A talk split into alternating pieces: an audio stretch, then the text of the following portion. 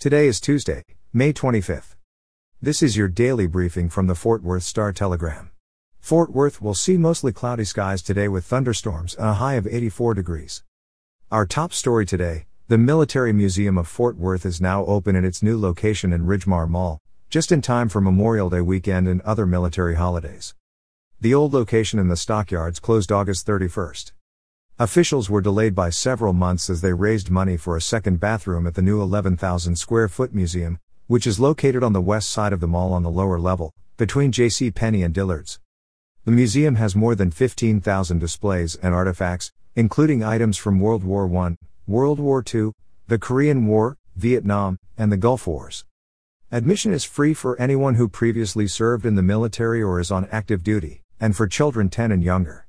Children 11 to 17 and seniors 65 and older pay $5. All adults 18 to 64 who aren't connected to the armed services pay $10. In other area news, a Hurst woman won more than $400,000 in cash after purchasing a $1 scratch off ticket, the Texas Lottery announced yesterday. The woman claimed a top prize winning ticket from the Texas Lottery Scratch Ticket Game Weekly Half Grand.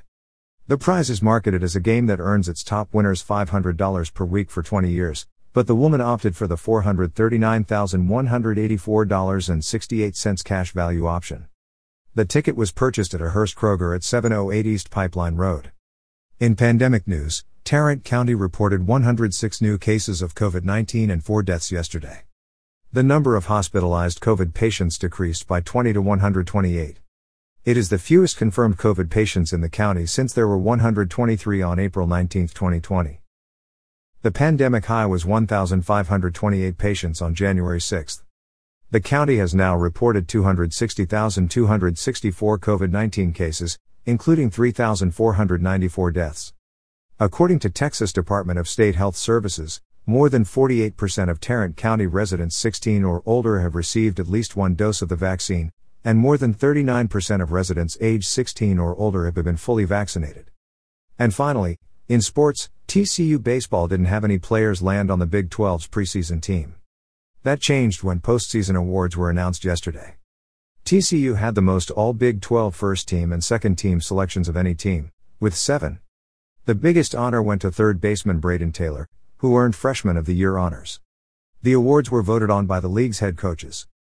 Taylor is tied for the team lead with 10 home runs and is second with a 579 slugging percentage.